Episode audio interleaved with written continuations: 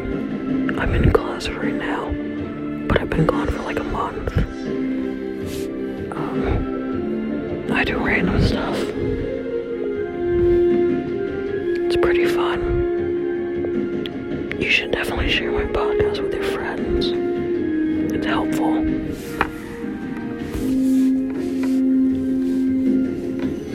I'm watching Mulan in Mandarin.